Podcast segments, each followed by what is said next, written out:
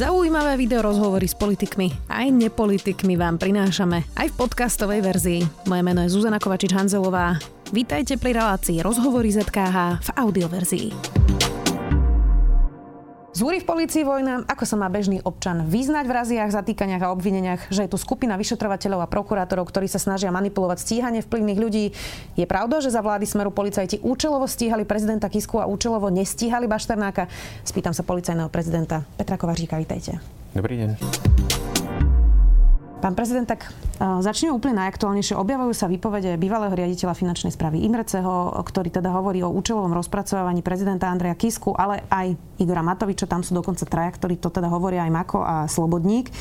Tak prečo pri iných obvineniach stačia takéto výpovede a pri Robertovi Kaliňakovi a Robertovi Ficovi zatiaľ nie?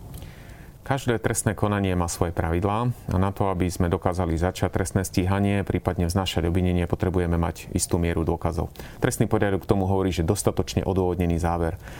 Ak e, policia prijala oznámenia, musí ich vyhodnotiť, musí e, k ním zvážiť aj mm, získanie ďalších dôkazov a následne toho sa môže rozhodovať.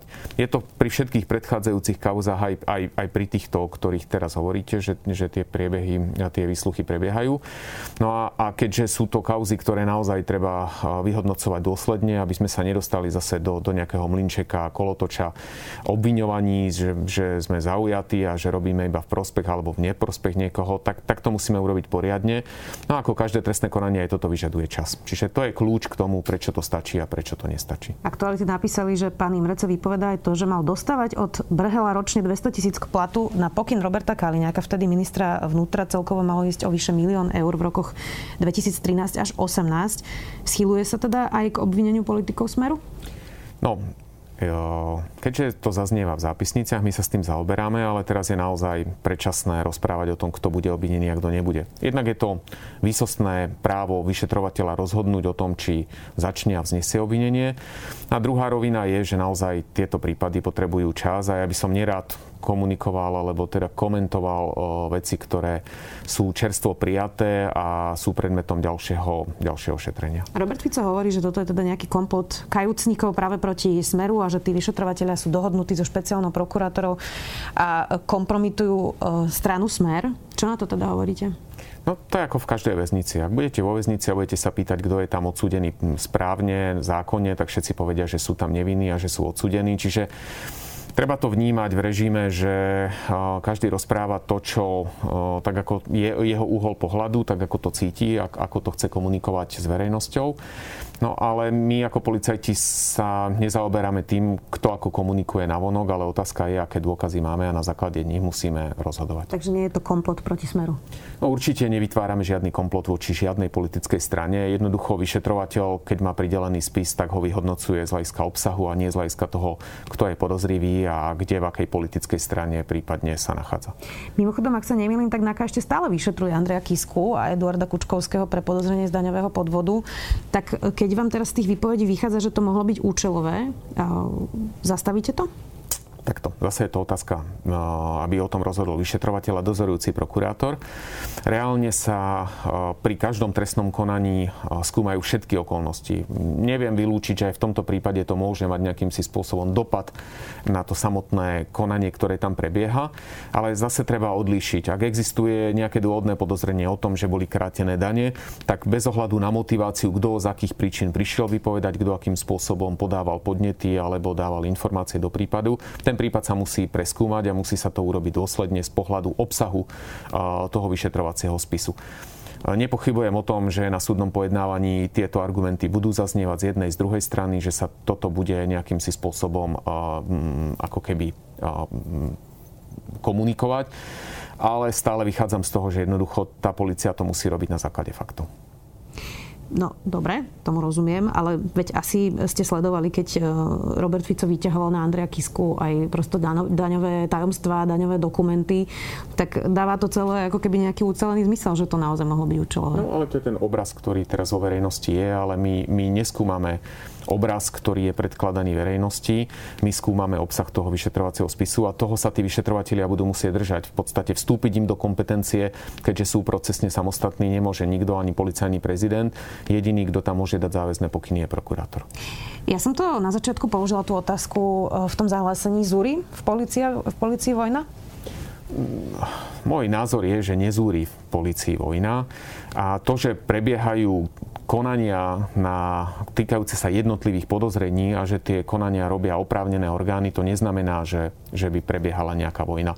Naviac chcem povedať, že tak ako to, tak ako to aj vnímam, že teraz jednoducho je v záujme orgánov činných trestnom konaní, aby sa tie, tie podozrenia nejakým spôsobom ukončili. Nikto nemá záujem ani na úrade inšpekčnej služby, ani na Národnej kriminálnej agentúre vytvárať kauzy, ktoré sú len pre kauzy. Ak máme nejaké konkrétne informácie, ktoré treba preskúmať, tak tie sa preskúmávajú. A je úplne prirodzené, že úrad inšpekčnej služby preskúmava e, konania a trestné oznámenia na vyšetrovateľov Národnej kriminálnej agentúry, lebo nikto iný to nemôže urobiť. Musí to urobiť Národná kriminálna agentúra. A ak je, sú informácie vo vzťahu k príslušníkom úradu inšpekčnej služby, no tak zase nemôže to robiť sám úrad inšpekčnej služby. A toto sa deje zase s o, policajtami, ktorí nemajú priamy kontakt. To, čo tam je, a treba to tak vnímať, že nad obidvomi stranami vykonáva dozor prokuratúra. A keďže Myslíte tie... obidve strany akože NAKA versus inšpekcia? Ak, ak to staviame do pozície, že by mala existovať akási vojna vo vnútri, tak tieto konania sú pod, pod kontrolou e, dozorujúceho prokurátora jedného druhého. V jednej, v jednej časti vykonáva dozor aj generálna prokuratúra. A tu, to nevytvára žiadny priestor na to, aby si niekto s niekým vybával účty a určite nie, že včera ste obvinili našeho príslušníka, tak my zajtra obviníme no, vašeho. No ale to je, to je iba to váš uhol pohľadu zvonka, ale keď Keby sme sa bavili o konkrétnych trestných konaniach, tak by sme zistili, že tie konania majú svoju históriu, že to sú aj, aj mesiace, kedy sa tie, tie jednotlivé dôkazy preskúmávajú, kde sa robia záznamy. A to, že v istom čase sa rozhodne o vznesení obvinenia alebo sa vykonávajú výsluchy svetkov, pokiaľ nie sme tak ďaleko, aby, aby sa vznášalo obvinenie, tak to je zhoda okolností, pretože tie kauzy si žijú svoj život. A určite vyšetrovateľia úradu inšpekčnej služby nekomunikujú s, s vyšetrovateľmi Národnej kriminálnej agentúry, aby sa dohodovali, kto kedy koho obviní, akým spôsobom to bude robiť. Zacitujem teda bývalého šefa NAKY Branislava Zuriana z rozhovoru pre plus 7 dní. Len v NAKA stojí proti sebe viac skupín. Jedna skupina NAKA objasňuje podozrenia spájané s inou skupinou NAKA. Tak ako by ste vysvetlili bežnému občanovi, že zvonku ste hovorili, že to možno tak vyzerá, ono to tak teda zvonku vyzerá a teraz sú tu rôzne ako keby hlasy, hovorí to aj Siska, hovorí to teraz aj Branislav Zurian, že toto celé je vlastne nejaká vojna, tak ako sa v tom má bežný občan vlastne no, vyznať? Tu treba povedať, že Výpovede, na základe ktorých sa koná, to sú tie výpovede tých spolupracujúcich obvinených, tie zasahujú široké spektrum osôb, ktoré sú podozrivé z toho, že spolupracovali a mm, nejakým spôsobom zneužívali právomoc a koristili z tohoto systému. Keďže tie výpovede sa dotýkajú ak, tak civilných, tak, tak osôb, ktoré sú v služobnom pomere policajtov, vedie sa spoločné konanie. V tomto prípade existuje špecializovaný tím, ktorý vykonáva tie najcitlivejšie kauzy a to je ten známy tým očistec, ktorý, ktorého pôsobnosti je jedna aj druhá strana. A to, že ten, tí vyšetrovatelia musia vyšetrovať aj kauzy svojich kolegov alebo bývalých kolegov, ktorí, ktorí kedysi pracovali na Národnej kriminálnej agentúre, tak viac menej tam nie je iná cesta, ako objasniť ten, tie samotné skutky, ktoré sa tam dejú. Preto a trošku sa aj čudujem pánovi Zurianovi, Marianovi, že to takýmto spôsobom interpretuje, pretože bol súčasťou toho celého systému a on mnohokrát nejakým spôsobom kritizoval e, vzťah médií k jeho osobe a informácie, ktoré sa objavovali e, vo vzťahu k nejakým podozreniam napojených na jeho osobu. A teraz sa presne stavia do pozície, že vytvára akúsi akýsi obraz toho, že policajti si vybavujú účty medzi sebou. Ja chápem, že bol obvinený, obvinil ho úrad inšpekčnej služby, ten zákrok pri tom, ako urobili e, vo vzťahu k jeho obydliu, že použili nejaké násilné prostriedky na otvorenie toho bytu, tak nad tým asi viacerí pokrútili hlavou, ale to neznamená, že si teraz policajti vybavujú účty.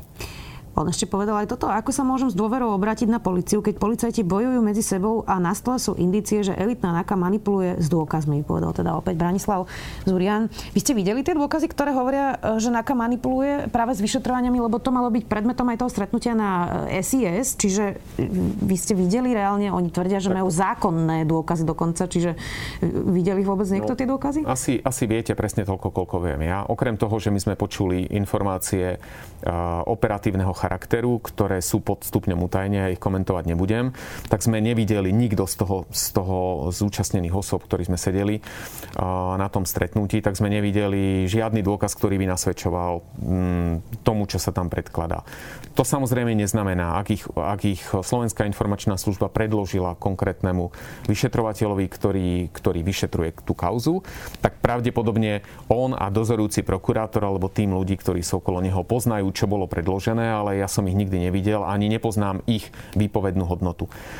Môžem sa len domnievať, že ak boli získané zákonným spôsobom, tak sa môže jednať o nejaké informačno-technické prostriedky. Odposluchy. Napríklad e, otázka, z ktorého obdobia, kto mohol byť odpočúvaný, akým spôsobom tieto úkony boli získané, ale to bude predmetom toho konania. Čiže e, štandardný vyšetrovací proces prebieha tak, že v istom štádiu e, sú osoby, ktoré sú mm, podozrivé alebo ktoré sú v, postavení svetkov, sú konfrontované s dôkazmi, aby sa k týmto dôkazom vyjadrili.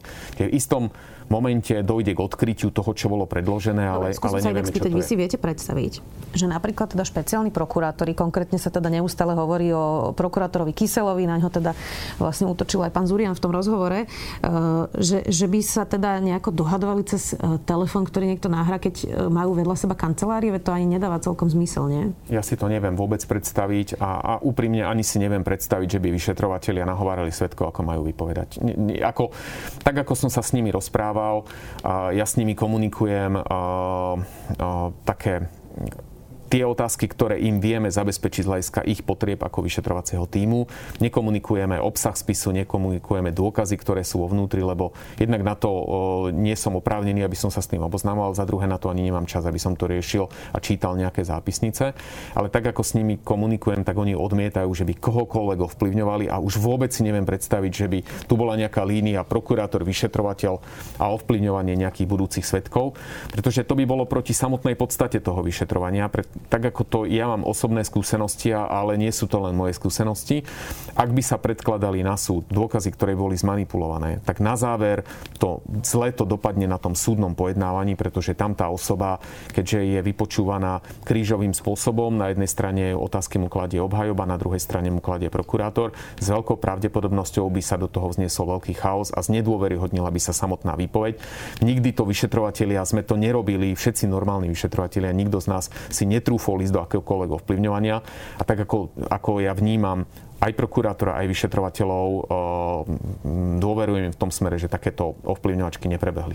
Inak prezidentka Čaputová povedala, že na to stretnutie SIS by e, už nešla.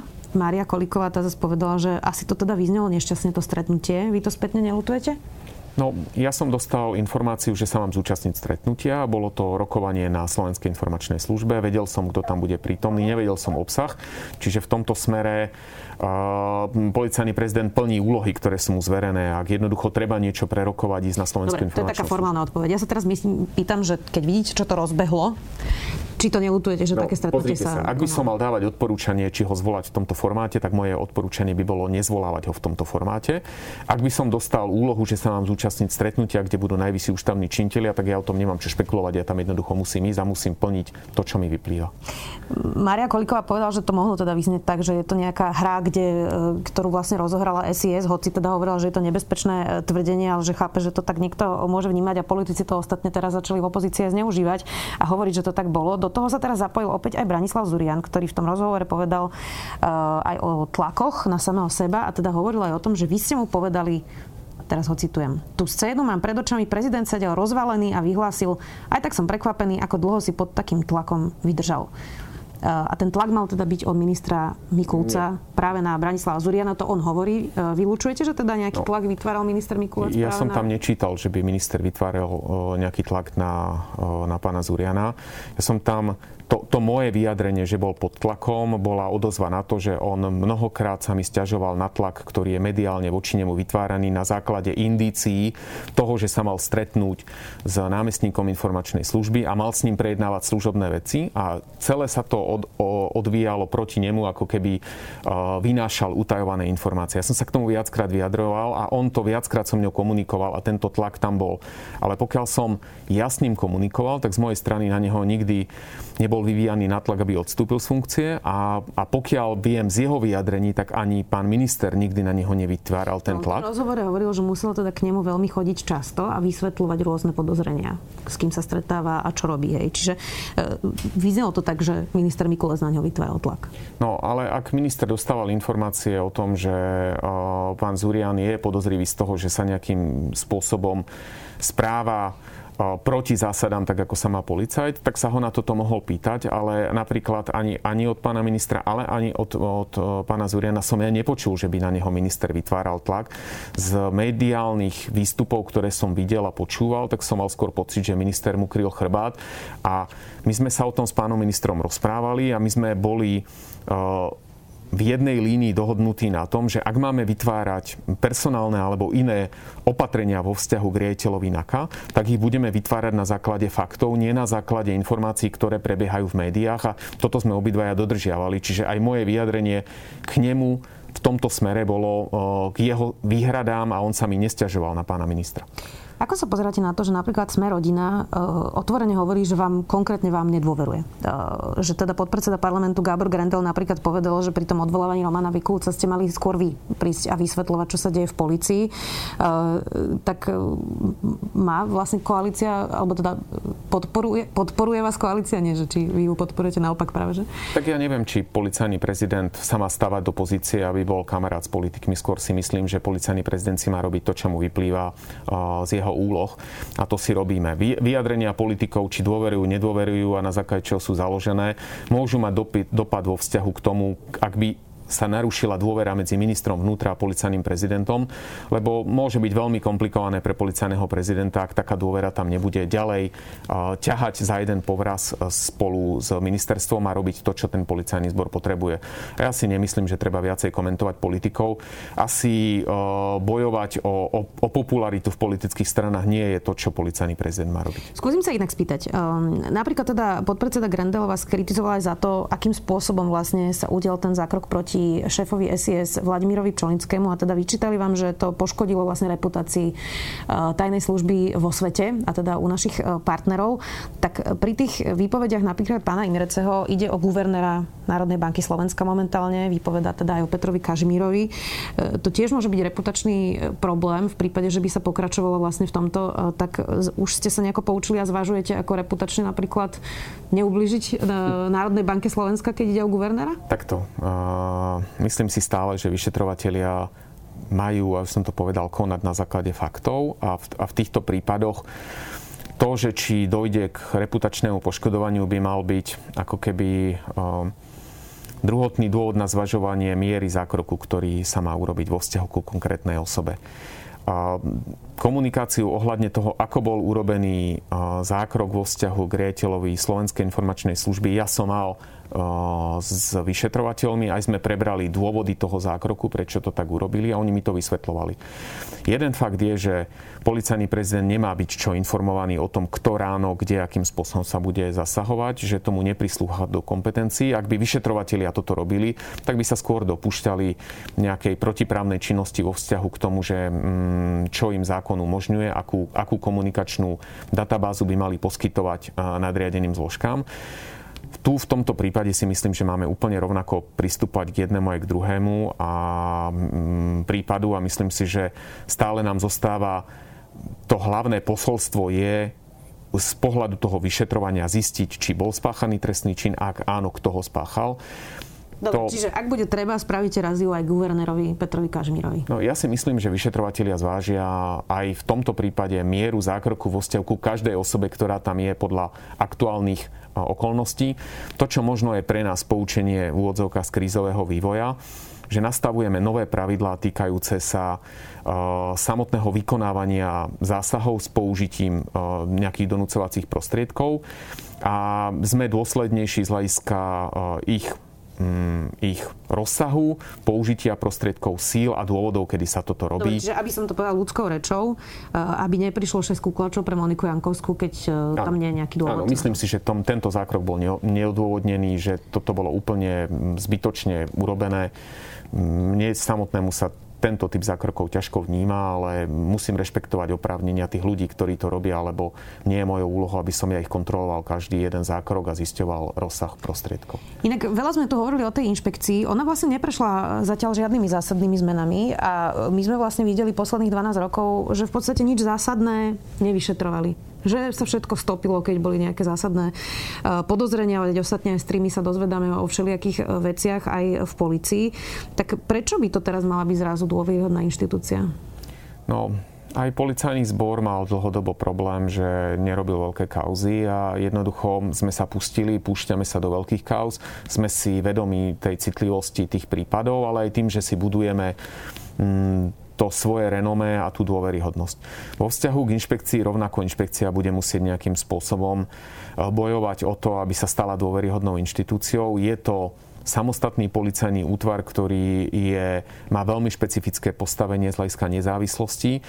Nezávislosť nie je len o tom, že robia to, čo chcú, ale je to aj o zodpovednosti a o nesení následkov za svoje konanie alebo nekonanie. A v tomto prípade, tak ako my budeme dlhú dobu obhajovať svoju dôveryhodnosť, myslím, že to čaká inšpekciu. Posledná otázka a potom prejdeme aj na iné témy. Kto vlastne nahradí Branislava Zuriana ako šéfa NAKY? E, čítala som teraz, že by to mal byť policajný pridelenec v USA Martin Novák. Toto je to meno, ktoré bude náhradníkom? Uh, prebehlo výberové konanie. Toto výberové konanie zatiaľ prešlo v predkladaní písomných materiálov v ústnom pohovore.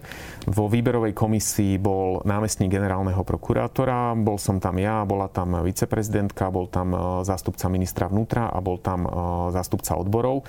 Čiže my sme pre prešli naozaj veľmi poctivo, sme si prešli z e, materiály a, a prebehli celkom zaujímavé rozhovory s tými jednotlivými účastníkmi.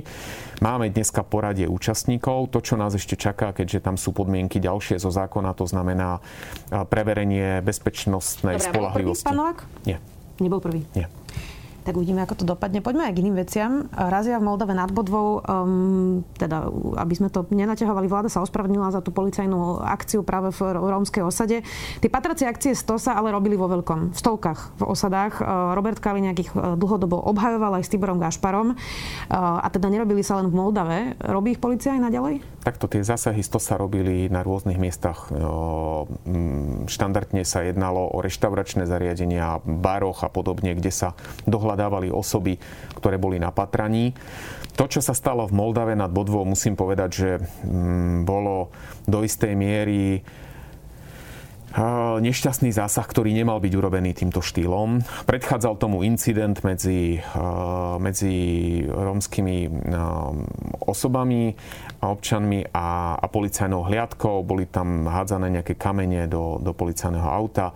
Následne sa dohľadávali osoby, dohľadávali sa v priestoroch a ja to z môjho pohľadu teraz vyšetrovateľského hodnotím ako nie správne riešenie, že sa toto udialo. Jednoducho trestný poriadok nám umožňuje výkona vstúpiť do obydlia. Ak sa tam... Prepačte, ja vás preruším.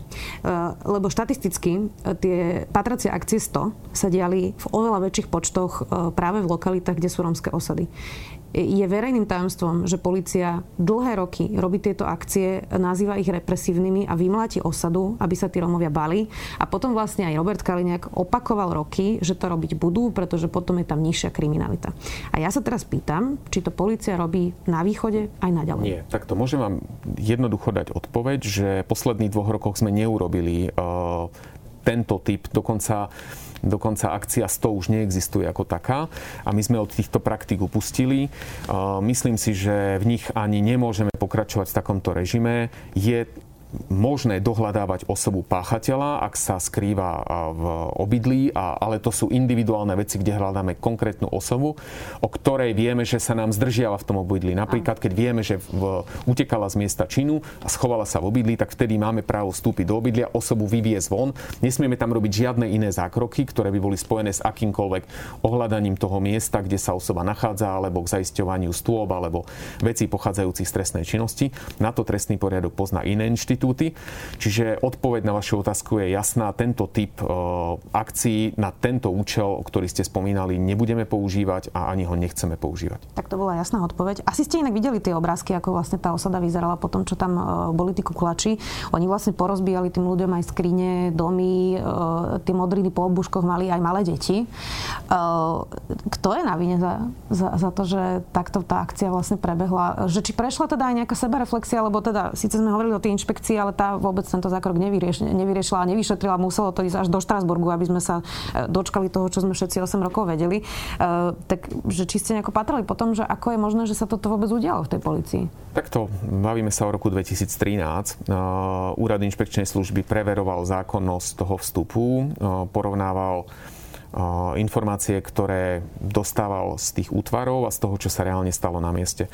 To, či došlo k nejakému poškodeniu nejakej skrine, netuším. Skutočne nemám ani, ani predstavu, či naozaj bol nejaký, by malo aj nejaký zmysel rozbíjať nejakú skriňu v nejakej osade. Oni rozbili obydlia celé, to nebola jedna skriňa, no to, oni to, to urobili na schvál. To neviem, že teda do akej miery tam porozbíjali obydlia. Viem, že to trestné konanie tam prebiehalo, dohľadávanie konkrétnych osob, ak sa dopustili zneužitia právomoci verejného činiteľa, asi je veľmi komplikované pri tomto type zákroku.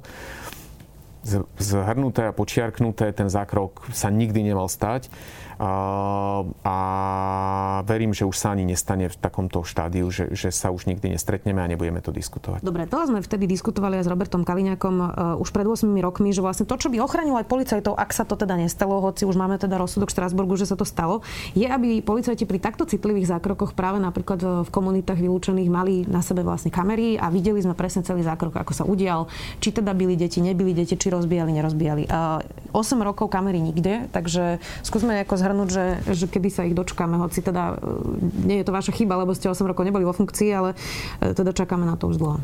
Viem, že všetci slúbujú a viem, že všetci rozprávajú, aké je to komplikované. Reálne komplikované je to preto, že nestačí kúpiť kamery, treba k ním pripraviť, nastaviť vesty, tak aby tie kamery boli umiestnené, aby snímali to, čo majú. Potom treba nastaviť mechanizmus zhrávania dát, archivácie dát.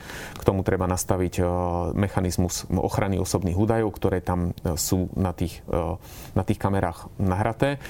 Reálne je pripravený pilotný projekt na zakúpenie 197 kamier aj s nahrávacími zariadeniami, so serverami, s mechanizmom celým tým, ktorý som popísal. Ten projekt je, je už predložený na ministerstvo vnútra. Teraz pri poslednom eh, rokovaní komisie, ktorá rozhodovala o využití 8 z povinného zmluvného poistenia na preventívne eh, účely do policajného zboru, je vyčlenených 200 tisíc, čo bol posledný vážny problém eh, na, na tento projekt, aby sme ho pustili. Tie kamery musíme otestovať, musíme vidieť kvalitu toho nahrávania, aj ten mechanizmus používania a potom by sme tie kamery naozaj mali rozširovať v takom rozsahu, aby tí policajti e, tie kamery nosili, ale aby ich používali nielen na, na zaznamenávanie trestnej činnosti, ale aj na svoju vlastnú ochranu.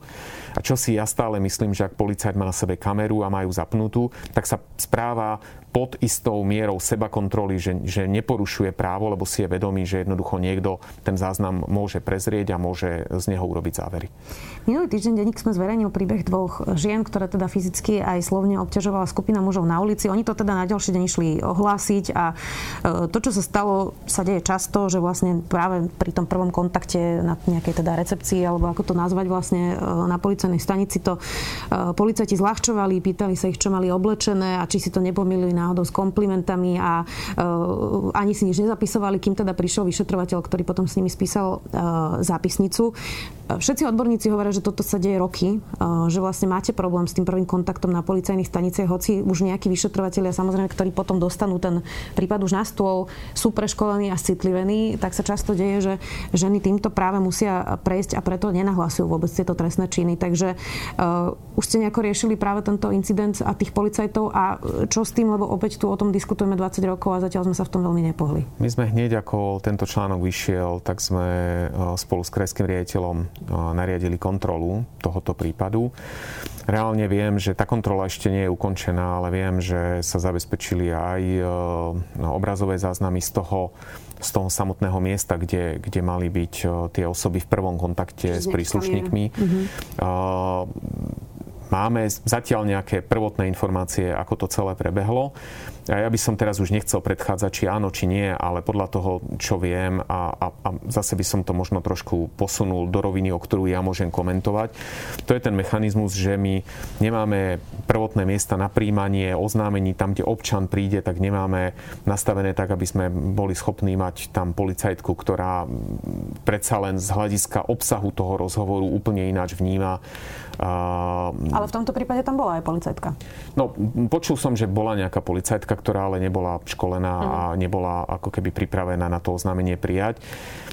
Čo treba povedať, že tie otázky, ktoré sú mnohokrát nepríjemné pri type sexuálneho obťažovania, znásilnenia a podobne, že oni tie otázky potom padajú v rámci toho vyšetrovania, že tí policajti skúmajú, či to to oznámenie je do akej miery trestným činom, aby vedeli zavolať vyšetrovateľa, ktorý podľa charakteru toho protiprávneho konania, ak bolo vykonané, tak bude kvalifikovať ten skutok. Ja neviem, kto sa pýtal, akým spôsobom, že, že ako prebiehal ten samotný ten incident medzi tými osobami, ktoré obťažovali tie slečny.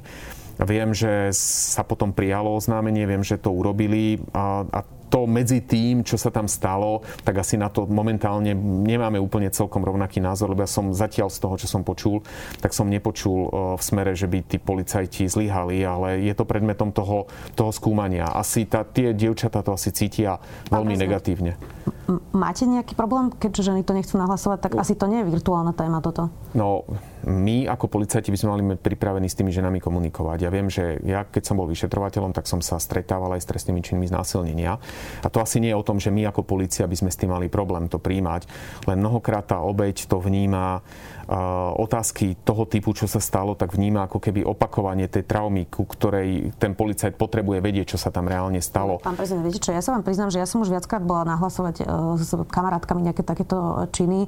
Napríklad hovoríte, že tie obete okamžite nahrávate, aby to nemuseli potom opakovať. To sa vôbec v praxi to, nedieje? To, to, sa, to sa nahráva iba pri maloletých osobách. Nahrávanie obrazových zvukových záznamov pri osobách nad 18 rokov sa štandardne nerobí. Odporúča sa to pri týchto činoch, aby tie ženy neboli znova traumatizované. A to no, sa ale, na Slovensku nerobí napríklad. No, ale ten, takto, maloletá osoba sa vypočúva preto jedenkrát za prítomnosti psychológa alebo za prítomnosti uh, človeka, ktorý je spojený so sociálnou kuratelou, aby sa tie úkony neopakovali. Pri osobách, ktoré sú nad 18 rokov, tak ten trestný poriadok uh, nerieši štýl, že jedenkrát sa vypočuje a už pred obhajcom napríklad alebo pri súdnom pojednávaní sa ten záznam nestačí jedenkrát prehrať. Ja chápem, že je to traumatizujúce, ale tie pravidlá v tom trestnom konaní, tie jednoducho my nedokážeme obísť, aby sme urobili jeden záznam a potom to dali prokurátorovi, nech to zažaluje bez toho, aby sme vykonali celé trestné konanie. Dobre, tak trochu mám z toho pocit, e, z tohto nášho rozhovoru teraz, že e, s tým nahlasovaním vlastne nie je žiadny problém. No, pozrite sa, ja neviem, či je s nahlasovaním problém, lebo my sme, keby ste to neboli ako keby medializovali, tak my o tom nevieme, že sa takýto problém stalo, stal. Reálne ten vzťah medzi obeťou a tým orgánom činným v trestnom konaní môže byť pri sexuálnych problémoch, môže byť traumatizujúci pre tú obeť, ale neviem, či sme schopní vytvoriť ako keby iný prístup v rámci trestného konania ku obetiam sexuálnych činov, lebo ten, ten prístup by musel byť v trestnom poriadku nejaký si špecificky upravený. A to tam zatiaľ nie je, takže ja vám ne, ja neviem o tom, že by sme systémovo zlyhávali ako policajti, ale nevylučujem, že individuálne sa to môže stať, ale asi to, čo jediné zatiaľ dneska vieme urobiť, že tých, škol, tých ľudí by sme mali školiť na to, aby citlivo tieto oznámenia príjmali. Dobre, tak poďme ešte ďalej. Mimochodom v piatok teda v Bratislave bol ešte útok aj na skupinu ľudí z LGBTI komunity. Jedného dobili teleskopickým e, obuškom a teda tá partia popisovala, že zavolali policiu a že policajti nemali veľmi chuť to teda riešiť a povedal teda ten e, človek aj toto. Povedal som im, že ak nájdu toho chalana na kamerách, nech sa mi ozvú a môžeme spísať zápisnicu. Doteraz sa mi nikto neozval Nemá policia teda problém s e, takýmito citlivými témami menšiny, ženy, Rómovia? Nie je to vlastne nejaký hlbší problém medzi policajtami? No ja som zatiaľ nepočul, že by policia odmietala príjmať oznámenie týkajúce sa výtržníctva a úplne som prekvapený z toho, že by mal policajt povedať, že dohľadajte si záznamy a keď ich nájdete, tak sa mi ozvite. Nie, Ak... to bolo naopak. On hovoril policajtom, že keď dohľadajú ho, že on bude rád vypovedať, ale že sa mu tí policajti už neozvali. Naopak to bolo. No dobre, ale mm, môj štandardný prístup by mal byť taký, keď som poškodený, že mal by som podať oznámenie. Ani ja ako oznamovateľ by som nemal sa k nejakým si spôsobom k tomu správať štýle, že ak niekoho nájdete, tak ja prídem a ak ho nenájdete, tak ma nekontaktujte. Tak buď to chcem podať to oznámenie, alebo nechcem. A policajt nemá čo špekulovať. My e, sme riešili viacero prípadov a aj sme prijali e, opatrenia vo vzťahu k mm, obvodným oddeleniam alebo k miestam prvého kontaktu, kde ľudia nahlasujú, kde sme dôrazne nastavili podmienky, že ak niekto nemá záujem príjmať trestné oznámenia a vybavuje veci v štýle, že keď vám bude lepšie alebo choďte ešte k lekárovi a podobne, že takéto správanie tolerovať nebudeme a podľa mňa ho nesmieme tolerovať. Proste príde občan, my sme povinní to oznámenie prijať a nie špekulovať nad tým, že či sa to oplatí vyšetrovať alebo neoplatí. A potom, ako som nastúpil, tak sme zmenili aj prístup k štatistickému vykazovaniu. Pre, pre nás, pre nové vedenie policajného zboru jednoducho štatistika neznamená, že toto je nejaká alfa omega, ku ktorej my sa chceme dopracovať, alebo kde chceme mať nejaké výsledky. Mňa nezaujíma štatistika z pohľadu objasnenosti alebo z pohľadu znižovania nápadu, lebo to je presne to, čo škodí dôveryhodnosti policajného zboru. Ak policajti sú ukolovaní, že majú znižovať nápad, tak oni to budú robiť tým, že, že jednoducho nebudú príjmať tie oznámenia, alebo budú bagatelizovať, alebo budú znižovať. To to, e, že sa tvárime s nejakými tabulkami, že sme dobrí, neznamená, že tá policia si vylepšuje svoje renomé a zvyšuje dôveryhodnosť. A k tomu sme my prijali opatrenia. Ten proces som prekvapený z toho, že, že niekde tí policajti sa správajú ako tak správajú, ale na druhej strane, ak to zistíme, budeme ich nekompromisne postihovať. Oblúkom sa ešte vrátim späť. Branislav Zurian teda popisoval tie e, tlaky, hoci teda vy ste povedali, že boli skôr mediálne. Vy teda pociťujete tiež nejaké tlaky? No, určite nepociťujem tlaky z pohľadu ministra vnútra. Ak pociťujem, tak pociťujem naozaj napätie, ktoré sa tu vytvára. Vnímam aj, aj politizáciu toho problému. Snažíme sa tej politizácii nejakým si spôsobom vyhýbať a snažíme sa ju ignorovať, lebo naozaj nie je našim našou úlohou, aby sme komentovali politikov alebo podliehali tlakom politikov, tak ako si oni predstavujú, že by malo prebiehať konanie. Tie výroky práve aj opozícia, ale teda aj Smorodina, to vás nejako ovplyvňuje?